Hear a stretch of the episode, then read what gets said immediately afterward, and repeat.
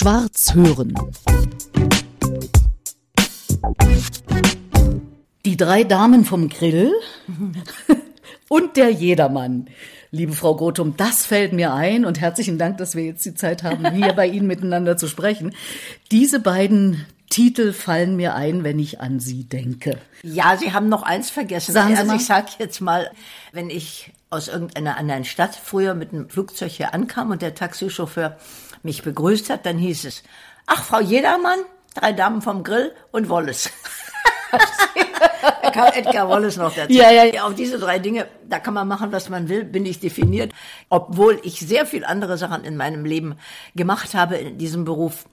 Aber was soll's, wenn es den Leuten gefällt, soll es mir Schlimmeres geben. Es ist ja heutzutage ganz besonders wichtig, dass man eine Marke ist, Ja. dass man wirklich auch assoziiert wird mit Ja. etwas in der Fülle der Dinge, die es gibt, die uns umgeben in den Medien und Das so weiter. Also insofern ist es doch an sich ein äh, tolles Markenzeichen oder drei tolle Markenzeichen. Ja, mit dem Jedermann freue ich mich natürlich. Das habe ich 28 Jahre aus vollem Herzen selber inszeniert, äh, promotet, Regie gespielt und alles. Im Berliner. Dom hier, Im Berliner ne? Dom. Ja. Erst in der Gedächtniskirche und davor noch in der Südsternkirche angefangen. Und dass das so lange wurde und dass das eine Institution wurde, konnte man ja damals nicht wissen. Darüber freue ich mich natürlich sehr, wenn das heute noch in Erinnerung bleibt. Aber lustig finde ich, dass die Damen vom Grill, eine Vorabendserie, keine große künstlerische Sache, dass die so intensiv bei den Leuten bleibt. Zum Teil kommen ja schon die Enkelkinder und sagen, ich, ich kenne es von meiner Oma und so. Mein Sohn sagt immer, das kennt doch gar keiner mehr. Und dann wundert er sich, wenn am Bühnentürchen irgendjemand steht und sagt, ach, ich habe hier Bilder von den Damen vom Grill. ja, das ist lustig, dass es doch so viel Anklang gefunden hat bei den verschiedensten sozialen Schichten. Absolut. Und das ist ja wirklich so auch was Handfestes. Es ist berlinische. Ja, es ist noch das alte Westberlin. Ich weiß nicht, ob viele sich da nun auch mit verbunden fühlen. Ich bin froh, dass die Wiedervereinigung gekommen ist. Manche sind das nicht so sehr.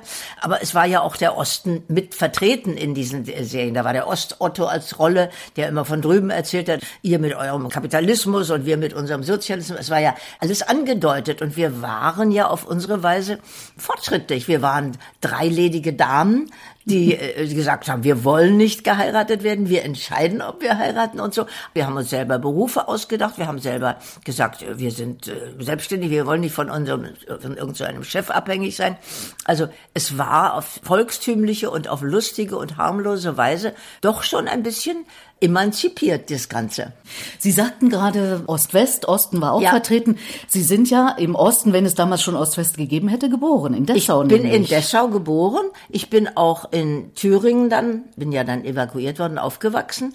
Dann bin ich nach Borkheide in der Mark, also alles Osten. Ich bin erst 1950 von einem Ossi zum Wessi geworden. Also um 50 bin ich nach West-Berlin gekommen, aus Borkheide in der Mark. Aus Borkheide. Und wo waren Sie in Thüringen? Ich bin nämlich Thüringerin. Nee, ich ja. war in Sonneberg. Ah, ich bin Erfurterin. Ach, Erfurt kenne ich natürlich auch, weil man da hingefahren ist und so. Das war die Großstadt.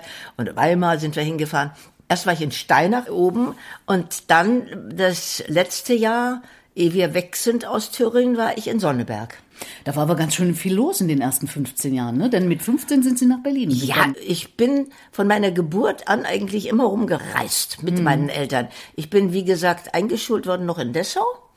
In derselben Schule übrigens wie Hallervorden. Im selben Jahr in derselben Schule. Gibt's doch nicht. Ja. Aber noch nicht wahrgenommen, oder? Überhaupt nicht, nie. Hinterher irgendwann. Wir haben anlässlich eines Gastspiels von Arsen und Spitzenhäubchen, wo er auch mitgespielt hat am Schluss, da waren wir drei Tage in Dessau und er hat uns eine sehr schöne äh, Rundfahrt gemacht durch den Wörlitzer Park, den ich natürlich als Kind kannte und so. Und wir unterhielten uns so, so ach Mensch, du bist ja auch aus Dessau und da, wo bist denn du in der Schule gegangen?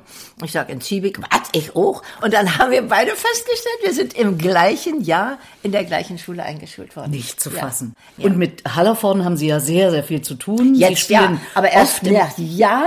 Nach wir haben uns ja, Jahren, äh, früher habe ich ja immer mit den Wölfers äh, zu tun gehabt. Ich bin ja in drei Generationen Wölfer aufgewachsen. Also, ich Also mit dem Theater am Kudamm und der Komödie ja, genau. Ich kannte ja noch den Hans Wölfer als Direktor, dann seinen Sohn den Jürgen und dann den Martin. Martin, Also ich habe mit allen dreien zu tun gehabt. Ich war auch mit dem Hans Wölfer auf Südamerika-Tournee und meine ganze junge Schauspielerzeit habe ich mit den Wölfers verbracht. Und erst als der Hallervorden, ich, man kannte sich so als Schauspieler und von Partys und was weiß ich, seit er 2008 dieses Theater aufgemacht hat und mich eingeladen hat, dass ich dabei bin bei dieser Eröffnung. Seitdem bin ich mit ihm verbunden und spiele toi toi toi Stück auf Stück, also Stück auf Stück ist übertrieben. Ja, eine ganze eine ganze Menge. Menge. Also ja, ich habe sehr, sehr, sehr schöne Aufgaben da gehabt. Ja, und absolut. Ja. Ich habe sie zum Beispiel in Erinnerung als äh, die Gattin von Monsieur Claude. Ja, da ja, ja. ja. zwei Teile Zwei inzwischen Teile, schon. ja. Beides mal Äh, mit Bause. Ja. Genau, mit Ja. Peter Bause, Ja. genau, der ja. Ja. auch im Podcast äh, war Ja. schon. Ja.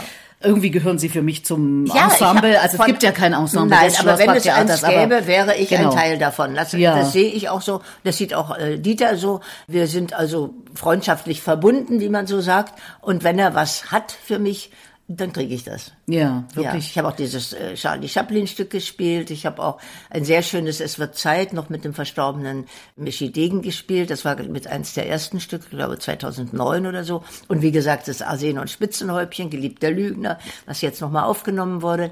Also Ja. eine ganze Menge Sachen. Ja, und jetzt eben Menge. mein wunderbares deutsches Leben. Auch richtig toll. Ja. Und weil wir gerade schon über Dessau sprachen, Hallervorden hat ja jetzt in Dessau auch eine Spielstätte aufgemacht. Und Und Sie waren auch schon da. Das heißt, wieder in aber heimatlichen Gefilden. Der Witz ist, dass ich diese Kirche, die er jetzt als Theater eröffnet hat, wo ich auch schon gespielt habe, mein deutsches Leben, und wir haben auch schon da eine Live Hörspielfassung gemacht, die meine Tochter jetzt immer macht, von der seltsamen Gräfin von Wallace. Ich kannte diese Kirche, weil ich mein 40. Bühnenjahr dort gefeiert habe, mit jedermann. 1994, da war die Kirche gerade neu eingeweiht worden. Und wir haben mit Jedermann damals, mit Hermann Treusch als Jedermann, diese Kirche eröffnet. Da waren noch Bänke drin und da war es alles Kirche und wir haben das Equipment mitgebracht mit. Und jetzt war es schon ein richtiges Theater mit Bestuhlung und so. Sehr schön. Wer das macht, ist toll. Das finde ich auch. Neben zwei Theatern hier in Berlin, also. So ist es, so ist es. Aber Sie, Frau Grotum, wenn ich Sie jetzt auch hier so neben mir sitzen sehe und erlebe, Sie können sich ein Leben ohne Theater auch nicht vorstellen. Nein, gar nicht. Und auch nicht im Alter jetzt, wenn ich Nein, das mal so ehrlich nicht. despektierlich sagen darf. Das ist ja nicht zu übersehen und nicht zu überhören. Ich muss ganz ehrlich sagen, in allen auch Krisen meines Lebens bin ich durchs Theater immer wieder zu mir gekommen. Wenn ich das Theater in manchen Situationen nicht gehabt hätte, dann hätte ich, glaube ich, auch keine Lust mehr gehabt zu leben. Obwohl ich mir vorstelle, dass gerade in Krisensituationen auf eine Bühne letztlich dann noch zu Ja, gehen, das ist das schwer, besonders schwer ist. Das ist auch komisch, dass man da als Schauspieler so verrückt ist. Man hat eine panische Angst davor. Man, Immer noch? Immer noch, immer mehr. Zu Deutsch, man macht sich in die Hose vor der Premiere. Man sitzt den ganzen Tag, man ist nicht ansprechbar, wenn irgendeiner aus der Familie kommt und sagt, er will was. Aber kommt nicht in Frage, Mama, ist jetzt muss nicht gestört werden. Bis ungefähr so um fünf.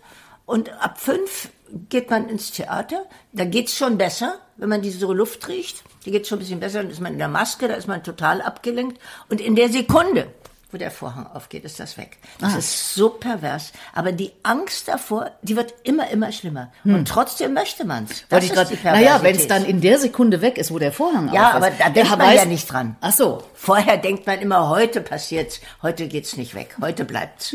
es ist wahnsinnig, dass man es trotzdem so sehr sehnsüchtig wünscht, da zu sein. Bisschen verrückt, oder? Es ist verrückt. Es ist absolut schizophren. Ja. Aber das Beste, was Sie tun können, Frau Gotum, Ja. oder? Wenn wir Ja. resümieren, Ihr Leben? Ja, das Theater. Außer die Geburt meiner Kinder, das war noch mit ein Höhepunkt, den ich also auch äh, sage, wenn ich das nicht gehabt hätte und die Kinder nicht hätte, das ist noch mit ähm, mein Highlight. Aber sonst ist es das Theater. Und der Jedermann ist wie ein drittes Kind. Das kann ich mir gut vorstellen. Apropos Kinder, Ihre Tochter ist ja auch Schauspielerin. Ja. Die in Ihre Fußstapfen getreten. Ja. Und Sohnemann, was macht der? Mein Sohn ist Aufnahmeleiter beim Film. Also auch irgendwie Also auch, ja, also mit Schauspielern will er nichts zu tun haben. Er findet uns furchtbar. Ach nein. ja, wir sind immer so exaltiert und wir reden nur von uns. Und wir haben zu Silvester hier ein wunderschönes Gespräch gehabt. Wir sind hier zu dritt gewesen, meine Kinder und ich, und haben plötzlich mal ein ein ernstes Gespräch begonnen, was also ganz selten der Fall ist, meistens blödeln, warum. Und jeder hat mal jedem gesagt, was eigentlich beim anderen nicht so richtig äh, passt und was einen stört und so. Und bei mir kam raus, ich rede nur vom Theater. Das habe ich nicht gewusst. Na, es ist ja auch ihr Leben, Frau Gothum. Ja, ich meine, aber ich würde alles definieren aufs Theater, alles. Ich würde, wenn ich Ver- Vergleiche mache, käme sofort ein Zitat, wie da in dem, war mir neu. Sie leben es einfach. Ja, Also, Sie sind aber anscheinend genervt davon. Aber mit ihrer Tochter leben sie auch noch zusammen. Ja. Also insofern äh, so genervt kann es Bei, nicht bei, sein. nein, bei meiner Tochter ist das nicht so schlimm, die nimmt das mit mehr Ruhe hin, aber meinen Sohn scheint es doch ziemlich zu nerven. Das habe ich jetzt wenigstens erfahren. Okay. Nach, nach äh, wie alt ist mein Sohn jetzt? Äh, 52. Nach 52 Jahren habe ich das jetzt erfahren. Noch mal was Neues. Noch mal was Neues. Ja. ja. Und äh, äh, Frau Gothum, Sie sind ja auch jemand, die nicht nur ganz aktiv auf Bühnen weiter steht, sondern Sie vertreten auch Schauspielerinnen und Schauspieler, Ja. deren Interessen. Sie sind im Stiftungsbeirat der IVQS-Stiftung. Sie werden uns Richtig. gleich aufklären, was das ist. Ja. Was macht diese Stiftung? Also das ist was ganz Fantastisches. Ich bin da erst seit einigen Jahren drin, seit drei Jahren ungefähr.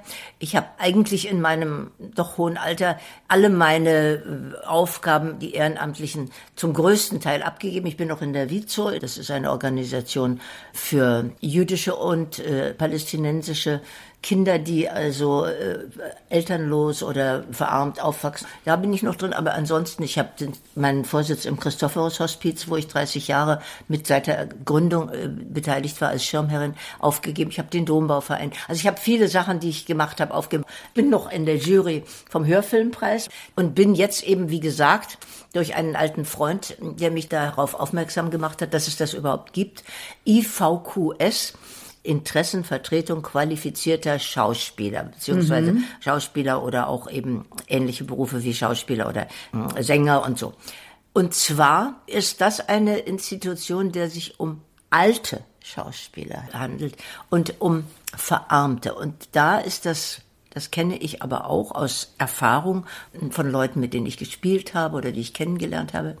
Da ist eine ganz eigenartige Sache. Die sagen nicht, dass sie nichts haben. Du wirst immer hören, was machst du denn jetzt als nächstes? Ja, ich habe ein Projekt, ähm, das dafür ist ja noch, noch nicht spruchreif. Das entscheidet sich nächsten Monat, aber das ist was sehr Schönes. Das könnte wieder eine größere Sache sein. Ah ja, und das hörst du immer wieder überall. Und das sind die, die nichts haben und die sich schämen. Die sich schämen, das zu sagen. Und die muss man erwischen. Und denen muss man eine Hilfestellung geben, dass sie aus dem Haus rauskommen und sagen, du bist nicht schuld. Du hast nicht so viel verdient, dass du kleben konntest. Du hast nicht so viel verdient, dass du eine Rücklage hast. Du hast vielleicht keine Kinder, keinen Mann, keine Rente, kein nichts. Die haben nichts. Die gehen wirklich betteln. Und für die ist diese Institution, und da bin ich im Beirat, und da versuche ich, wenn ich mal irgendwo ein ein Interview bezahlt kriege im Fernsehen oder was, dann spende ich dieses Geld Ah. gleich und animiere auch die anderen, die da sind, sagen, Mensch, Kinder, ob ihr nun die 500 Euro habt oder nicht, seid doch so lieb. Und man kann natürlich auch versuchen, wenn man große Firmen, früher, wie ich das mit jedermann gemacht habe, große Firmen animiert und, und gefragt, ob die was machen. Aber da ist heute die Bereitschaft, was zu geben, sehr gering, weil alle wollen. Und es gibt jetzt inzwischen ja leider so viele verarmte Babys, verarmte Kinder, dann Afghanistan, Syrien und jetzt dieser entsetzliche Ukraine-Krieg. Jetzt müssen wir ja eigentlich alles der Ukraine spenden und den Leuten, die herkommen. Also im Moment ist es für IVQS sehr, sehr schwer. Aber ich hoffe, dass der eine und der andere das Wort hört, IVQS, im Netz mal googelt und da gibt es eine Nummer, da braucht man nur draufdrücken und dann ist da die Spendennummer angegeben und, und wenn es 10 Mark sind. Ich habe äh, nach, nach einer... Besser wäre Euro. Äh, äh, Euro, Entschuldigung. ich habe nach einem Interview ein paar Leute gehabt, die geschrieben haben, ich habe nicht mehr, aber ich schicke 20 Euro. Ich fand Naja. das ganz toll. Ich meine, wenn jeder 20 Euro gäbe, Käme eine Menge zusammen. Käme eine Menge zusammen. Also wie gesagt, das Ja. ist noch eines der wenigen mh, ehrenamtlichen äh, Dinge, die ich tue. Naja, es ist ja ohnehin schwierig genug in Ihrem Beruf, in Ja. meinem zum Teil auch, äh, wenn man freischaffend ist, äh, Ja, ist ja Aufträge jetzt zu kriegen. Das ist ja sowieso wirklich schwer. Und Corona durch hat es. Das ist ja. das ja. Corona hat uns ja alle. Ich meine, ich habe in dem letzten Jahr, ich weiß nicht, wie oft habe ich gespielt, vielleicht zehnmal.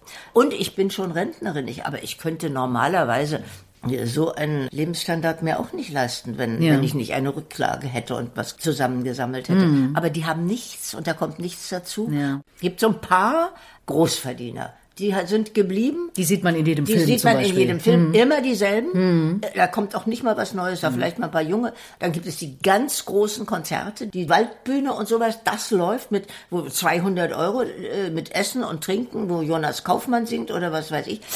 Aber die so in äh, kleinen Theatern für einen Abend auftreten, diese Aufträge sind weggebrochen. Und das sind ganz viele.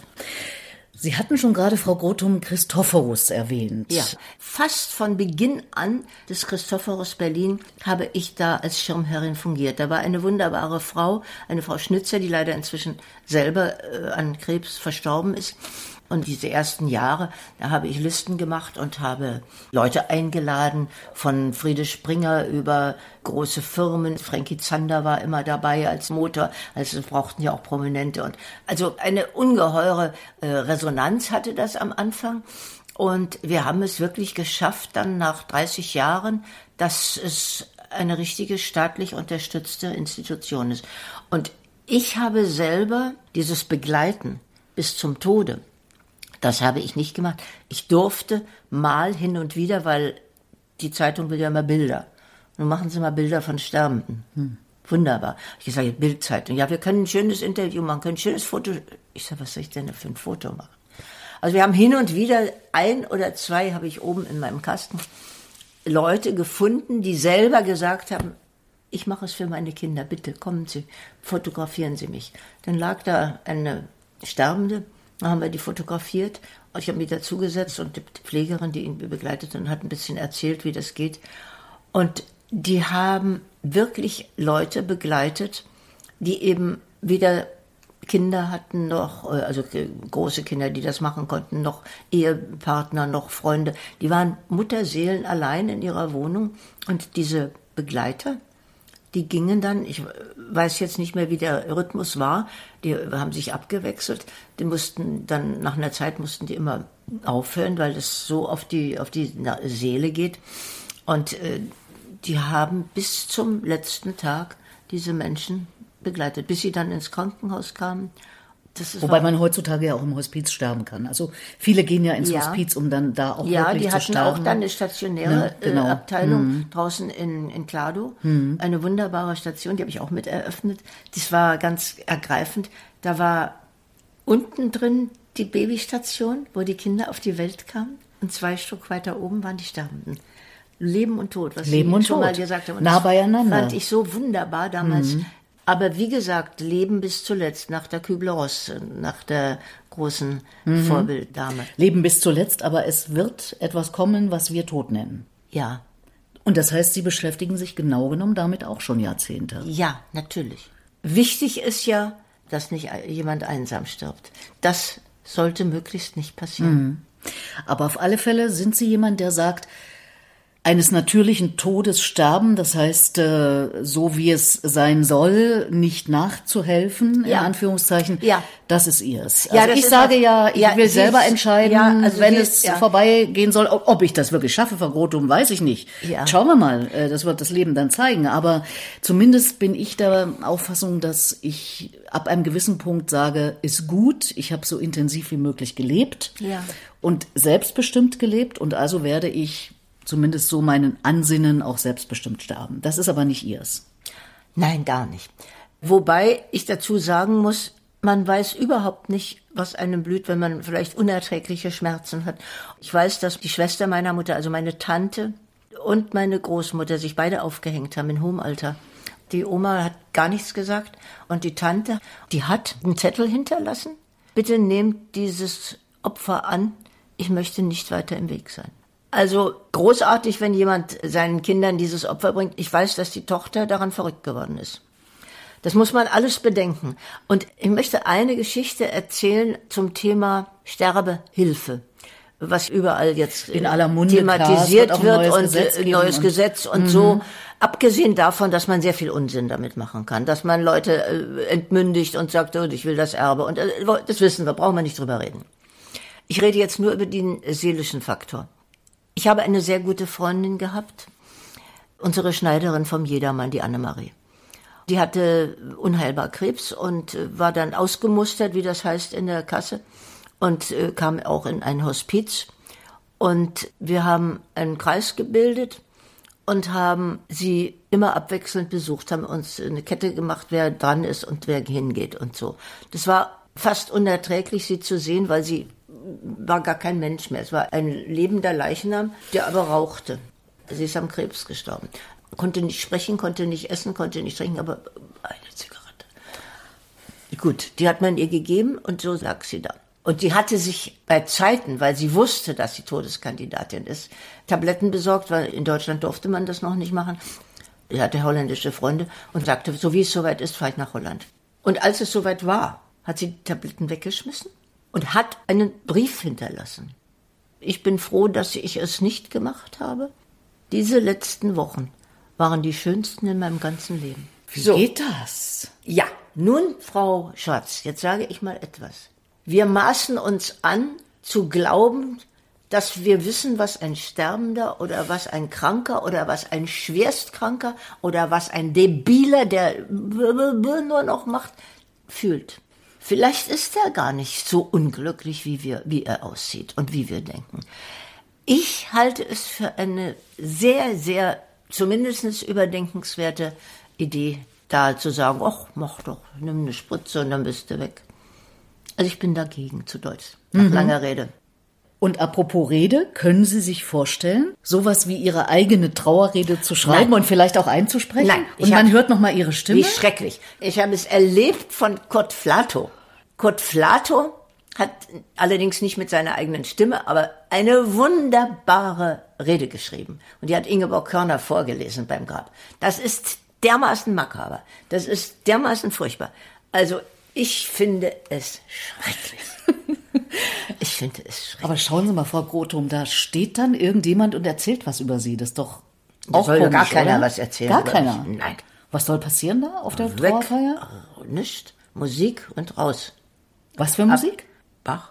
Man hört ja oft äh, Sachen, die derjenige sehr gerne gehört hat und so. Das finde ich legitim, dass man dann mal richtig schön heulen kann und sagt, Mensch, das war sein Lieblings- oder ihr Lieblingslied oder ihre Lieblings. Aber dass er selber nochmal spricht, ach, ich finde das, ich finde, äh, äh, der, der, der, wie hieß denn der kleine Komiker? der aber auch bei mir gespielt hat. Feuerstein? Feuerstein. Der hat das gemacht. Ja, der hat das gemacht. Ja. Und schrieb an alle, habe ich auch gekriegt, ich bin jetzt mal weg. Gut, ja. Der Tod ist ja genau so wie die Geburt ein ganz großer Akt. Das ist ja das, was wir alle noch vor uns haben. Wir wissen ja nicht, was dann kommt. Kommt noch was oder kommt gar nichts?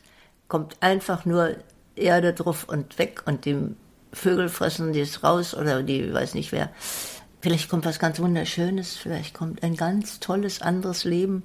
Man sollte hoffen, dass der Akt des Sterbens nicht so furchtbar ist. Dass man nicht mit oder so, so, so schmerzverzerrt. Aber hat man ja heute mit der Palliativmedizin mm. so viele Möglichkeiten. Es muss kein Mensch mehr an Schmerzen sterben. Wenn das wäre, kann vor lauter Schmerzen nicht mehr aushalten und muss deshalb selbst Hand anlegen. Das würde ich verstehen. Oder wenn einer Selbstmord begeht, weil er nicht mehr leben will, wie Kleist und geht ins Wasser und sagt, das ist das Schönste, was ich machen kann.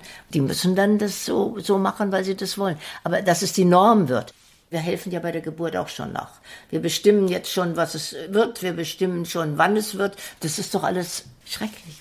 Man sieht doch mit dem Klimawandel, mit allem. Der Mensch hat seine Pfoten überall drin in dieser Natur. Überall, wo sie alleine so wunderbar ist und so herrlich, so ganz fantastisch. Diese Natur ist doch also ein großes Wunder, wenn man nur Tiere sieht, wie die sich um ihre Nachkommen kümmern oder wie eine Pflanze wächst. Und dann greifen wir ein in die Geburt, in das Größte, was einer Mutter in ihrem Leben passieren kann. Ich halte davon nichts. Schwarz hören.